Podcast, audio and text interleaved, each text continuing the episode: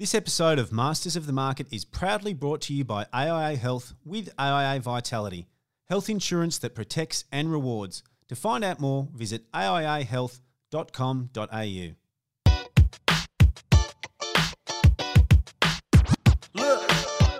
To buy when there's blood in the streets. Uh, lift up, check under the carpet. Many try, but few become master of the mark market. market, market, market. Well, David Adams, thanks very much for for jumping on Masters of the Market. Been uh, been really looking forward to this conversation.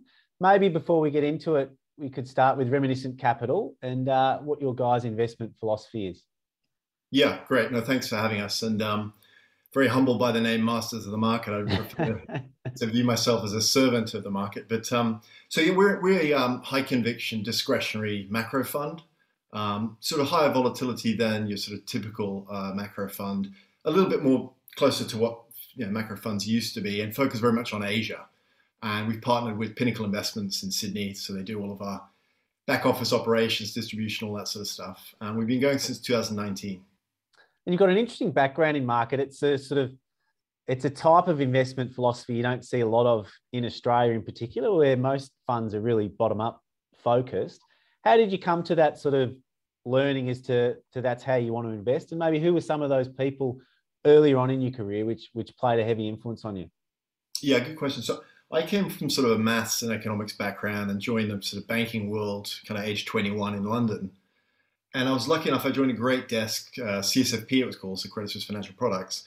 And it was a little bit, oh, to, to, plug the name, a bit reminiscent of what we're going through now. And it was essentially the, the very early days of, of derivatives, especially in the, in the interest rate market, swaps, etc. So I joined as a sort of a market maker, you know, running, running um, trading books. Um, so by no means a trader, you know, more of a risk manager. And what was interesting there was you had, uh, you know, a lot of, you know, back then we haven't heard this word for a long time, but financial engineers. And so these were the very, very switched on, you know, so PhD math, uh, quant types, really kind of pushing the curve on pricing options and exotics, et cetera, et cetera. And it is somewhat reminiscent of what you think of blockchain now. You've got obviously cryptographers, et cetera, et cetera, and, and blockchain experts. And it was, it was porting that pricing kind of technology and evolution into sort of traditional financial markets. So I really loved that kind of technical side of things. Uh, you know, it took me probably about seven or eight years as a book runner risk manager and then seeing different types of clients. And what was a real game changer for me was I moved to Sydney and I ended up sort of running Morgan Stanley fixed income. And what was great about that was you're, you're a satellite office in the time zone. So when something big happens in the weekend, it was amazing. You'd have, you know, because we were, a, uh, I was at Morgan Stanley, sort of well-known bank. You'd have some of the top names in the world would come through um, on a Sunday or a Monday morning, and they want to deploy. You know, something's happened. They want to deploy risk, so they hit the New Zealand market, then they hit Aussie rates, then Treasuries in Japan, and just watching different styles, big real money managers through to the Druckenmillers of the world. You know, it, it, I just started to sort of cherry pick and learn and look at the different styles and get interested in macro. And it, and it took a period of time, sort of as a prop trader, to then you know proprietary trade, and then take the next next step to move into a into a hedge fund. So sort of a little bit of luck, a little bit kind of the, the path I took um, that, that I arrived at this. And you mentioned Stanley Druckenmiller, who, you know, I mean, I, am most interested in macro investing. is just sort of the the pin-up boy for, or pin-up man for for macro. He's um, just got the most incredible track record. Who some of the other big names that you came across in those those formative years who, whose work you really admired? Yeah, good, good, good question. I mean, the yeah, macro has really changed from what it used to be. You know, how so?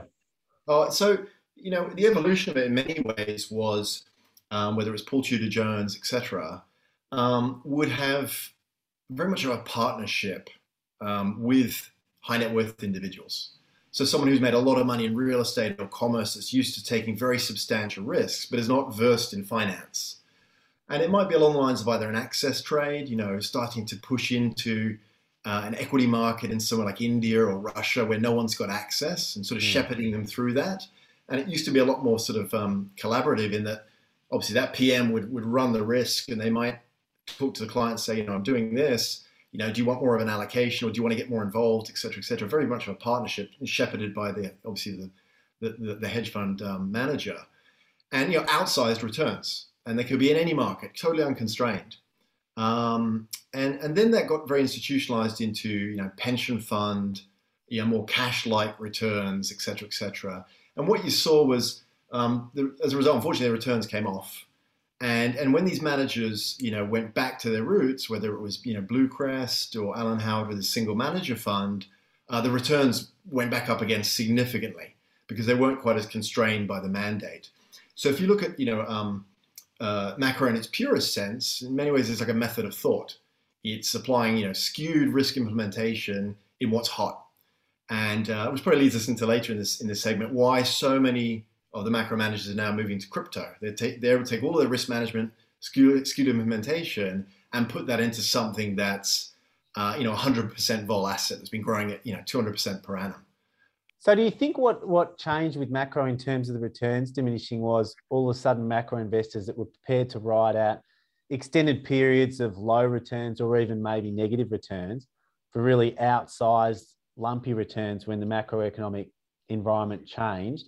Did they go from doing that to trying to get consistent returns each quarter because they'd been institutionalized? Was that was that the the the thing that really changed in that period? Yeah. Do you think? That's sort of what the data tells us. And uh, you know, I think it's a very dangerous word. You know, a lot of allocators will be in trouble for saying this, but look, you know, Sharpe ratio, mm. and you know, Sharpe ratio is a very dangerous word in some regards because to get very consistent, you know, steady results, some people are fantastic and they can do that, of course. But quite often in this, you know, low, low vol world, you're selling some sort of optional volatility, mm. um, and then of course, every so often, it might be every three, four years or less, um, you get a very big event, which happen, you know, even more regularly than that and those steady returns then suddenly have a 40, 50, 70% drawdown. Um, so that institutionalization did hurt things. And, and you've seen, you're starting to see a shift back whereby managers have, have, get, have, have closed their funds or they've handed back some money and drifting back to, you know, kind of a more um, returns focused um, um, benchmark. And of all those those great hedge fund managers, the sort of famous ones that you dealt with in your uh, in your working years up until now, what are some of the attributes that that that you admire, or perhaps some that, that appear common among some of the great investors that you've dealt with? Sure. I mean, I was very lucky that I, I the, the, the, desk I joined was essentially the founding partners of Brevan Howard, so we sat right next to the likes of Alan Howard, etc. And if I look at someone like him, um, you know, and, and, his team, number one, incredible work ethic. Uh, cannot be outworked. Still to this day, I'll send him an email any time of day or night. He's back within five minutes. Hmm. It's mind blowing. Uh, so number one, number two is is is not cutting corners. Um, and it was really really instilled early on. You know, not to cut corners. What do I, what do I mean by that? Um, not taking shortcuts in such as uh, you know selling some sort of out of out of the money option to collect that premium because it's never going to go there. Mm. Um, or entering into a, a, you know swaps exposure with a counterparty that's you know questionable, etc. Just getting rid of all of that downside risk very, very concentrate, you know, concentrated focus on downside risk. If I look at some of the best managers uh, on the one hand, and then similarly, those folks that are able to then flip, you know, the the sort of expression is, you know, when you're when you're when you're losing to trade smaller and smaller and, and to manage your downside, and then these same folks, you know, whether it's someone like an Alan or a Stanley Druckenmiller or the best out there, um, being able to go very, very large, very concentrated bets. Um, that, that's that, those folks are very rare. That really moves the needle. And Alan Howard, it sounds like has pivoted uh, largely towards crypto investing these days, as of a lot of macro investors and sort of young, young unemployed kids as well. Um, talk to me how, how, you're viewing that landscape. Maybe why so many macro investors have pivoted, and yeah. uh, what do you think they're seeing in that space, which is so exciting? Okay, sure. So um, let, us let's, let's go big picture for a second. Um, you know, if you look through history, uh, I've been reading a lot of economic history since I was a kid you know, every hundred or so years, you get a complete regime shift in the reserve currency of the world, and we're, we're kind of due. Um, so if, if you look at what's happening, um, you've got this situation where you've got huge amounts of money printing going on. Um, and you, you've got, you're getting a very, very, very diverse outcome in terms of uh, if you look at the top 1%, the top 10%, top 25%, uh, getting richer and richer, and richer and the bottom decile and quartile is getting worse. Now, I have no issue with you know um, people doing well at all, but it, it's it's getting gratuitous in the sense that you know if you look at is, is this really the best we can come up with? So you know our our idea of the, the current idea of support for the economy and for folks that are out of work and whatnot is you know the Fed will uh, credit digitally its treasury account. It'll buy it'll buy government bonds, and the U.S. banks will then have cash that they, in their wisdom, decide where that gets deployed. And look, they're most they're hardworking men and women with, with, with good intentions, but they've got commercial um, you know, rationale for what they do and don't do. And unfortunately, what's actually happening is it's very blunt. So if you look at small business lending, it's actually falling. Um, it's not getting into the bloodstream of of folks. And so, um, you know, why why is this an issue? This is an issue because, yeah, if you look at it's not very very well reported, but you've had the most unprecedented rise in murders in the U.S. last year. Um, if you look at folks that you know their their handouts have rolled off and whatnot, um, they don't own a property, they don't own crypto, they don't own a stock, and they are getting completely left behind. A small amount of inequality I view as a really positive thing because it drives people to work harder and improve and and create a better life for themselves. But the inequality we've got today is created uh, not through um, talent or hard work, but by people that have already accumulated wealth or people who are close to the government spigot. And is that sort of the, the differentiating factor? That's, that's right. And so what you're seeing is, which you know, I think Raoul Pal has, has coined as being a bit of a life raft for folks. You know, I've got I've got friends that are you know pilots and whatnot. They're completely out of work with no income, and this is not going well for them. And so, you know, what you started to see little splinters of this, whether whether it was you know the little guy um, in meme stocks, for example, you know, trying to take a little bit of kind of revenge or get their piece of the pie. And you know, now with trading apps, etc., we've got whatever it is, I think three to three point five odd billion phones. Um, you can download these trading apps, and so this I'll round out back into your questions. What I think, you know, I don't think we're about to lose the reserve status of the dollar. But what, what, what is happening is, um, with the amount of kind of money being printed and that divergence is, you know, retail and the, and the smaller folks are absolutely flocking to crypto. Mm. Yeah, it moves, it's been rising, you know, at a very substantial rate. In fact, Bitcoin, I think over the past decades, the, the most appreciating asset on the planet. So they're, they're flooding into the space. That's, that, that's number one. Um, and then, you know, similar to, it's not just crypto, you know, you're also seeing bit by bit, I think, a bit of a loss of trust in fiat paper money. And so real things are starting to really explode, whether it's energy, yeah, broad commodities just hit, just hit a high, uh, kind of real things are going. So this is, you know, big picture, this is one for those kind of naysayers. I'm, I'm watching with great interest, you know, because history is sort of telling us we've got all the backdrop in the world that, you know, folks are going to, uh, are starting to shift their kind of allocation of fiat money. And so, you know, where could this go? look, you know, we're probably talking. Um, you're already seeing super high net worth Swiss family offices and whatnot telling their their, their top uh, um, clients to have a bit more crypto or have some crypto. Mm. Um, sovereign wealth funds are doing it, um, so it's coming. And like I said, you know, the, the retail folks, uh, the growth rate of wallets and apps and phones is, is phenomenal. So where could this go? You know, over the next three years, I think it's a big inflow story, probably three to five years. And even if the world goes from a one percent allocation to a three to five, it's a huge number. So that that's that's kind of interesting. And so you mentioned some of those fund managers and, and even yourself who've pivoted to being not a crypto native, if you like, but now interested in investing an allocation in the space. What about those investors who are really smart, who, I mean, A, they may just not like it, or, or the ones more that just aren't even willing to explore it? What, what do you think's holding them back? Sure. So I guess so. We just to be clear, we don't do it. We don't trade crypto as of yet for the Reminiscent Asia Fund. Yeah. For some of the reasons we're about to describe here, and that is, um, you know, if you look at more traditional finance or, or, some of the investors out there, some valid arguments. Um, yeah. Number one, um, Bitcoin's a pretty weird concept. Yeah. of Satoshi and cryptography. You can understand why some folks would be, you know, a bit um, skeptical. So, so that bit I understand. If we part Bitcoin as sort of digital gold, whatever people want to label it, and just look at the rest of the space, which is actually earning some revenue. Um, it, you know, in that regard, uh, with some of those, especially where it's, it's not a revenue-based platform, where it's maybe a NFT, et cetera, et cetera, you know, folks find it very, very hard to to apply a discount cash flow model, and therefore, you know, how do they even approach it?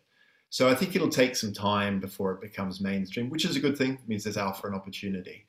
Um, and then you know it's, it's also a case of uh, taking the plunge. They always you know the, the expression on the on Twitter sphere is that you know your first Bitcoin to buy, the hardest Bitcoin to buy is your first, and of course, almost everyone I know that's gotten involved is hooked. Um, you know, as, as I'm sure you've seen with maybe yourself. That's until it crashes. that's right. That's right. What about for me? It looks like you know there's a lot of super smart investors who um, everyone's got an ego, and in a way, the younger retail investors have an advantage because their ego's not going to be smashed if they make an investment and it turns out to be stupid because yeah. their identity is not built around being right in financial markets. Is there a little bit of that's what's happening? I, I see so many investors online who are so well versed in just criticizing ideas and desperate for people to view them as clever. Yeah. But they're not necessarily the ones that make much money um, because they're not prepared to risk. Uh, they don't have a tolerance to risk looking stupid.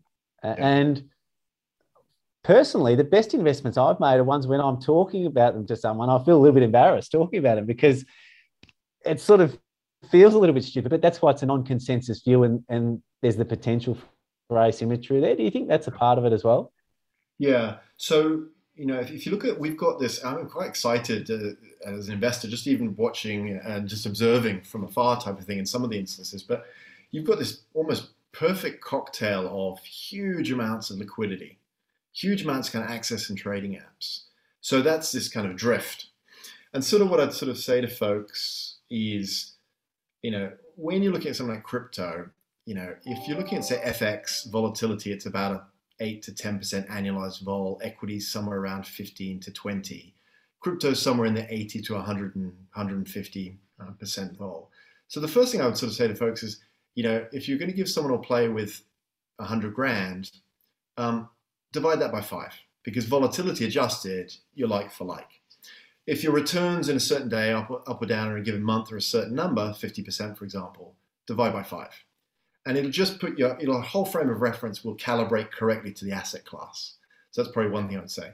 You, you, you, you're a little bit more about, you know, the, the sort of ego element of, of, of, and I think that's a great point because what I would say for someone like myself, 23 years in markets, various different markets, I've, I've got involved in things when they were very early but if I look at the crypto space, you know, I would say you have to be incredibly humble, incredibly humble. Um, there, there's a lot of potential pitfalls.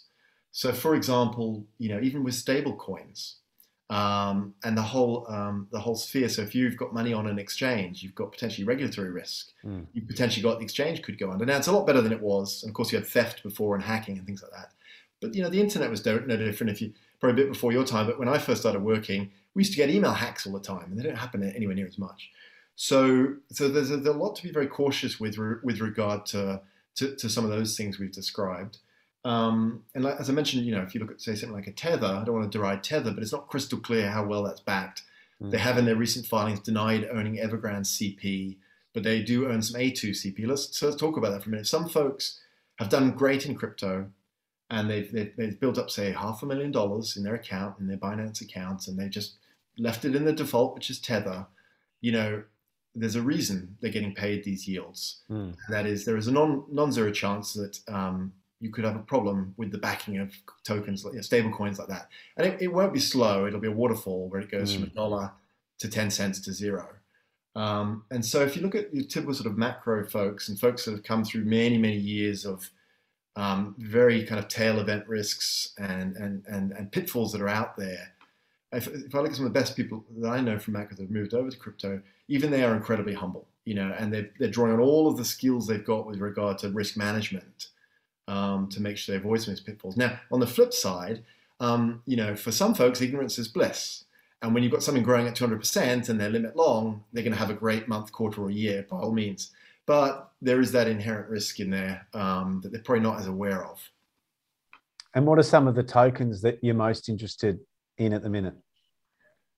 So uh, it's it's a lot like the internet 20 plus years ago. Um, I've got a book behind me uh, I bought after the crash, and it's on page one. It's got Amazon, or you know, this delivery company. We we we're not sure they'll make it, and um, you know, uh, not too many not too many promising prospects for them. At, you know, it was a dollar fifty at the time, and obviously they've made eight thousand times that or more.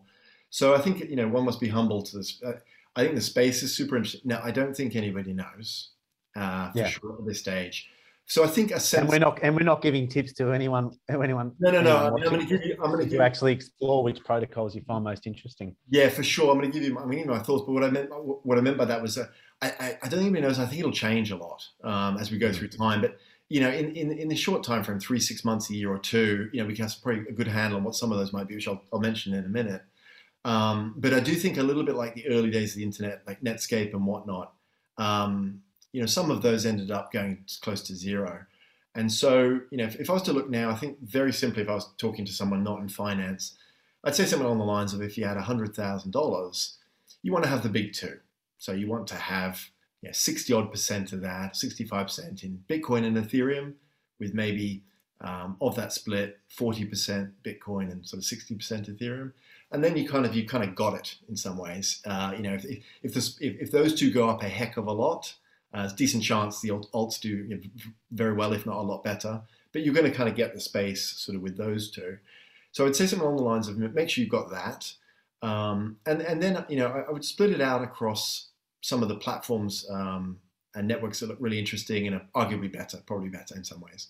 So that'd be the likes of Solana and uh, Algorand um, and Luna. Um, and then you probably want to, you know, think about sort of much like you would with an equity portfolio, um, have a little bit of exposure to some of the gaming space, you know, whether it's things like Enjin Coin, um, and uh, there's obviously um, you know all of the NFT space. Uh, I'll, I'll, park NFTs for a second, but you know if you look at almost like in in in, um, in traditional markets, you know there's gaming, um, there's lending, um, uh, all these different sectors, and and and and and have some of your altcoins where you've got a little bit of exposure to to those sorts of things. Um, I haven't made my mind up on it fully yet, but a very interesting token, um, which which possibly is a Ponzi scheme. I wouldn't put it in the fund. I wouldn't necessarily put investors into it without huge disclaimers, but it, it, it is interesting. It's got my attention. That's Hex, whereby what they're trying to do is this sort of online uh, CD, you know, savings deposit um, type of setup where essentially what happens is you go and you, you, can stake the coin for a long period of time and get somewhere between 20 and 40 percent. Um, I think it's been the highest performing token in history. Um, so you know, big picture, what they're probably trying to do is own a decent or have a decent amount of the world's savings pool and kind of distribute part of that back to the owners. Um, but still, I have a lot of question marks on that one. it's a lot of bad press around it, um, but yeah. that's, that's, somewhat interesting.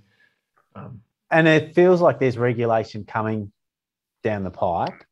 I guess, do you feel the more decentralized the protocol is, the lower the risk of regulation? Do you feel that maybe there'll be some industries like, say, the play to earn gaming that'll be less at risk of regulation versus DeFi protocols? How are you maybe viewing that overarching theme of, of regulation in crypto, which feels like it's coming out of the US in, in one form or another? Yeah. Yeah, and it's going to be quite country. It's going to be quite complicated, quite country specific. Um, I don't have a lot of edge other than from what I'm observing, and that looks like different countries are still learning as they go. It looks like the US is actually starting to shift um, a little bit more pro in some regards, mm. crypto it's also interesting that you know central banks have written papers on it, exploring it a lot more. It goes back to my very first comment that the central banks are starting to toy with the idea of instead of this quite clunky sort of QE mechanism, we can just digitally credit people's accounts. Yeah, it's very clean and make sure people are actually getting the money. Um, so there's a lot going on. Um, what do I th- if I was to guess, sort of big picture? Uh, you know, I would. I, th- I, think regulation will get its hands around all of it. Um, you know, you're seeing now that to open an account, you've got to do KYC and provide your address and all those sorts of things. Um, spoken to some some folks out there that are quite sort of advanced in the compliance space in crypto, and yeah, they've been the first to point out that uh, despite slightly um, you know sort of grey background to to, to, to, to Bitcoin and, and, and, and, the blockchain, it's actually very very traceable. Mm. Um, you know, it's by definition, it's all on the blockchain. So as they get their kind of um, monitoring tools and that sort of stuff up the curve, um, I, I, think uh, regulation will come across most parts, as will taxation. I, you know, I've spoken to some folks, and you know, the way I'm conducting myself is just assume that everything is um, is is audited and looked at, and um, and you know, uh, treated um, as if it's all taxable, and and then you have no downside. You're doing everything with uh, you know with, with the spirit of kind of the, the, taxation that may or may not come into place. Um, and you know, I, sh- I should think regulation will find its way around it over time. And you see the US and China in what's been described as almost a, Cold War, really. You know China recently banned Bitcoin for the umpteenth time, but this time it feels like the ban is more genuine than it has been in the past. Certainly, a lot of the Chinese uh, crypto exchanges are, are showing that to be the case. Do you think the game theory will eventually kick in where the US decide that this could be an advantage in that Cold War that they're currently facing with, with China and actually choose to embrace it like they did the internet and enjoyed the fruits of, in, of, of embracing that innovation when they did? Yeah, I think it's sort of probably a likely outcome. It's probably a likely outcome. And it feels a little bit like maybe what, because is a huge holder of Bitcoin, um, feels a little bit like what they might be doing because they can over there is put the brakes on till they catch up, you know, till they catch up and get their hands around taxation and regulation. And I wouldn't be surprised if they kind of reopen the plumbing uh, at, a, at a future date. But I think they want to catch it. And I don't, in some ways, I don't blame them. I think it's um, it's probably quite onerous with a billion on people and the rate that the you know, the wallets and the leverage was growing at for them to just dab the brakes. Um, and and the US will probably do well, kind of getting ahead. And talk to me about NFTs. You know, they're they're, they're all the rage. And it's been it's been a fairly long mania now um, in terms of crypto. It's been going for for quite a while and and still really strong. Maybe a, a helicopter view for people that aren't familiar with non fungible tokens, what they are. But then I'd really like to dive into to why they're important going forward, if if you believe they are. Yeah, sure. So I I'm, not the world's expert, but what, what little I know is as follows: is that um, you know, so so it's essentially ownership. You know, whether it's ownership of a painting or in a more practical sense, what's happening now is uh, sort of digitalization of assets. So an example might be you've got a young couple, they just can't afford the home that they want to live in in Sydney or Melbourne, um, and it's just going to pass them by, but they want some exposure. So what can happen is over time, like in the US, has sort of started this, it'll probably come here, is they can buy $200,000 worth of, say, for example, Melbourne property. And I, and I, presume the way that'll work is it'll be a basket of, of properties that get digitized and there's partial ownership for people. So you might have a part share in 100 units, for example. So that's a good thing. You know, I think there's, there's benefit for everyone um, in, in, something like that. And then on the more sort of um, racy side of things, um, it, the NFT market, whether it's a piece of art or something similar, is very much like a very very racy commodity market where it's the greater fool theory. What will someone pay? You know, I think a stone or whatever was bought for half a million dollars, and if someone's going to pay more for it, now that that whole space, you know, I, I, I, don't invest in it. Would I would I play for fun and some bits and bobs? Yes. Um, the people that are real experts in that space, they sort of know, um, you know, what's going to have some some demand. Whether it's you know kids that might want to have um, exposures to Pokemons that are digital. There's some real stuff there that if you've got some edge in your in your niche area, you could do very well. Um, but I think with that, a, little bit like tulips, is that you know that's been um, accelerated by huge wins they've had elsewhere in crypto, um, by lots and lots of, of money around, lots and lots of leverage around. So I'd, I'd just be a bit cautious um, for some of the um, more kind of um, inexperienced or new investors in space. Maybe not to plunge in with your whole portfolio on those those ones uh, early up. But uh, look, the ether of- rocks are amazing aren't they? I mean, for those that don't know, an ether rock is a, a JPEG of a grey rock that could be drawn by a, I don't know, an eight to 10 year old, really. And there's about, I don't know if there's 100 rocks in slightly different shades of grey, and they're selling for millions of dollars yeah. US, which initially my gut reaction was, well, that's ridiculous. But then I heard, it was Dominic Frisby talk about, um, you know that art tells you an important story about what's happening in that particular time? And and that's always been the case since the history of, of time. That's what art does. And, and if you look at what those ether rocks are telling you potentially you know potentially it's just akin to the tulip mania or potentially it's telling you that post gfc when the federal reserve flooded the money flooded the system with money instead of letting bad actors go bankrupt, which has happened in capitalism mm-hmm. since capitalism started. Um, they set off a chain of events where money's slowly becoming more and more trivialized, and we're currently in an era where people are moving to spend more of their, their life in the digital universe instead of the, the physical universe. And nothing really speaks to that as perfectly as a plain rock grey JPEG that's selling yeah. for millions of dollars. It encapsulates all that yeah. in one piece of artwork. And and perhaps whilst it's easy to just say this is stupid, it's like the the tulip mania, which lasted for six months six months in Europe or whatever it did. If you actually stop and think about it, it, it can maybe tell an interesting story about what's currently happening before our very eyes. I think that's spot on. And you know, when you get these big regime shifts, um, you know, exact exact point. I you know, I think there was a stat showing some of the you know teenagers are spending more than half their waking hours in the virtual world. Yeah. If I look at my children, like how they think and how they operate, I can't. We can't relate to that. That's a very different world they've grown up in, and the way they think about um, the world and, and money. And you know, if one wanted to be quite optimistic about the space for a moment, um, it could be very, what probably is very, very early. And, you know, I find it very, very interesting that the traditional gold and silver is not playing any of the role Yeah. that it has done. Um, you know, maybe if you're a young young folk in, in India and China and traditional big buyers of those sorts of things, they're just probably not doing it anymore. You know, it would, it would have been interesting to go and gift someone a, a bar, bar of gold, etc. Now they probably prefer a piece of Bitcoin or an NFT or whatever. Not to be underestimated. It could be huge kind of shifts, huge shifts happening. Yeah, I was, I was just going to ask, like being a macro investor, and I presume you spent a lot of time obviously trading commodities and currencies, but I think understanding the difference of what assets will mean revert versus what's what assets have the potential to experience exponential growth and, and getting that difference right because it's so material as an in, as an investor. And I, I don't know if a lot of investors spend a lot of time thinking about it. Is that something you spend much time thinking about in your in, in your investing? Yeah, it's a good good point to raise. Look, I should look. I, I, should have started my career in equities because to exactly that point, you know, being a fixed income and a rates person, it's you know, uh, it's it's not necessarily you can make lots of return, obviously, but it's not unbounded. You know, rates are fairly bounded by way the central banks put the front end. FX broadly tend to be mean reverting and bounded, whereas equities, of course, have got that asymmetric uh, kind of upside, which is why you often see, you know, if you've got a very very equity kind of focused uh, hedge fund, their returns can be phenomenal because they've got that asymmetry uh, to the upside. If they get, if they happen to to be on those those really high growth stocks, it's really game changing over the long run. Um, but um, yeah, so, so so so back to the point on um, assets and kind of asymmetry. It is interesting if we if we continue to get you know what I've been sort of calling a fiat flee, which is people kind of moving out more and more out, out of paper money.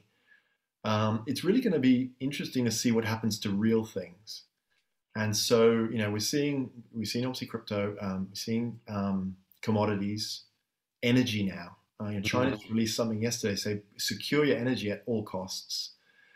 Um, so it's going to be, you know, we've, we've had lots of repeats of this through history. You know, Napoleon, Napoleonic Wars when there was a real kind of breakdown in kind of um, trust of, of, sovereigns.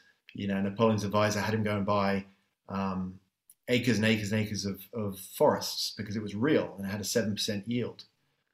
Um, famously, you know, um, Julian Robertson many many years ago, big chunks in New Zealand he bought. You know, it's a real thing for him. And so it would be interesting to watch um, over over coming months and quarters what happens to real things. Mm. Um, and and if the de- fiat kind of flee deterioration gets a lot worse, quite where they go. And this is not a great thing for the little guy. Again, if you look at the US right now, you know their fuel's gone up, their gas has gone up, their energy's gone up, their 30-year mortgage rate's just gone up. It's kind of wiping out quite quickly all of the all of the handouts. And the problem is though, those don't have to mean revert in a hurry. Um, so you know it could be quite. Well, especially if ESG just keeps getting stronger and stronger, they they don't have to mean revert ever, do they?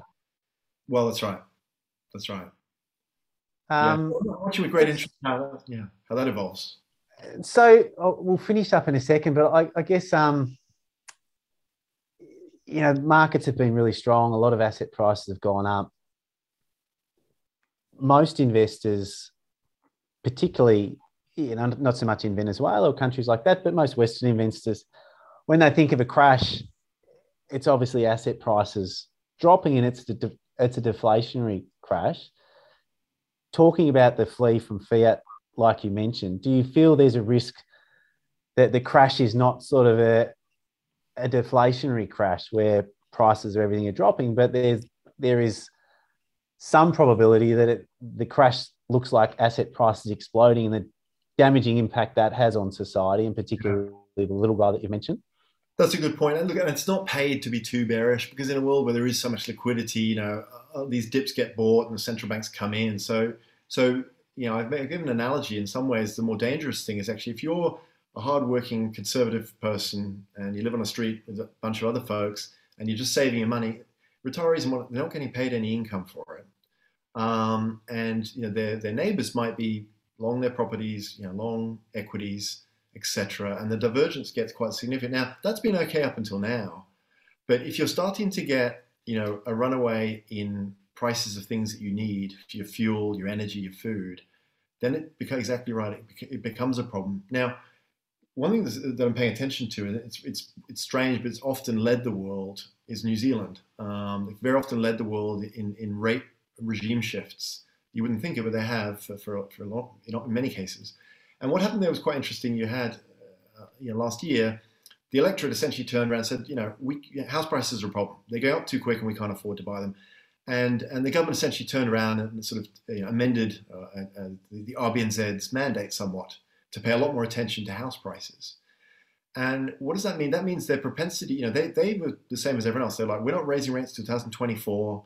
Then it got to 2023, then 2022, and now they're going to raise probably, uh, you know, uh, this month. It's fully priced. Um, and that's probably a good thing because it adjusts some of that stuff we were speaking about. The you know asset prices up here, um, the little guy not doing so well. Maybe if you dab the brakes with rates, you've got to be very careful how you do it because mm. you don't want to engineer a crash by any means. But that's that's starting to spread. Uh, if you look at you know great economist Bill Evans, you know starting to make mention that you know the RBA uh, mandate probably needs a look. Um, I think it's a little bit out of date, a bit, a bit too high with the rest of the world. And you know what would that mean? That would mean that if they can bring down that inflation target, um, and I don't want to say this to, to, to, offend any homeowners. It doesn't need to be by any means a crash or, or, or a significant correction, but you know, you'll probably find the conversation around rate rises here. I think will accelerate greatly. I think you'll find you'll, you'll get something next year, probably before mid next year, as opposed to what's being earmarked 2023, 2024. And and that doesn't need to be, um, as I mentioned, anything that's terrible for equity markets or property markets, but just to probably dab the brakes a bit, allow people to kind of catch up. Uh, if they can engineer that, and the RBA tends to do a great job, that'd be a good thing. Um, but, it, but if it, your, your your first kind of opener, um, if these things aren't handled well around the world, and you get those runaway kind of prices, uh, you know, that's going to be a problem. Beautiful, mate. That's as, as good a place as anywhere to finish. So uh, I've loved it. Loved the chat. Thanks very much for uh, for the time and hope to speak to you again sometime. Thanks a lot for having me on. Appreciate it. This episode of Masters of the Market is proudly brought to you by AIA Health with AIA Vitality, health insurance that protects and rewards. To find out more, visit aiahealth.com.au. If you're enjoying Masters of the Market, make sure you subscribe to Chris Judd Invest. Nothing you hear today should be considered investment advice. Please do your own research and seek out your own financial advisor before committing any capital to these markets. Thank you.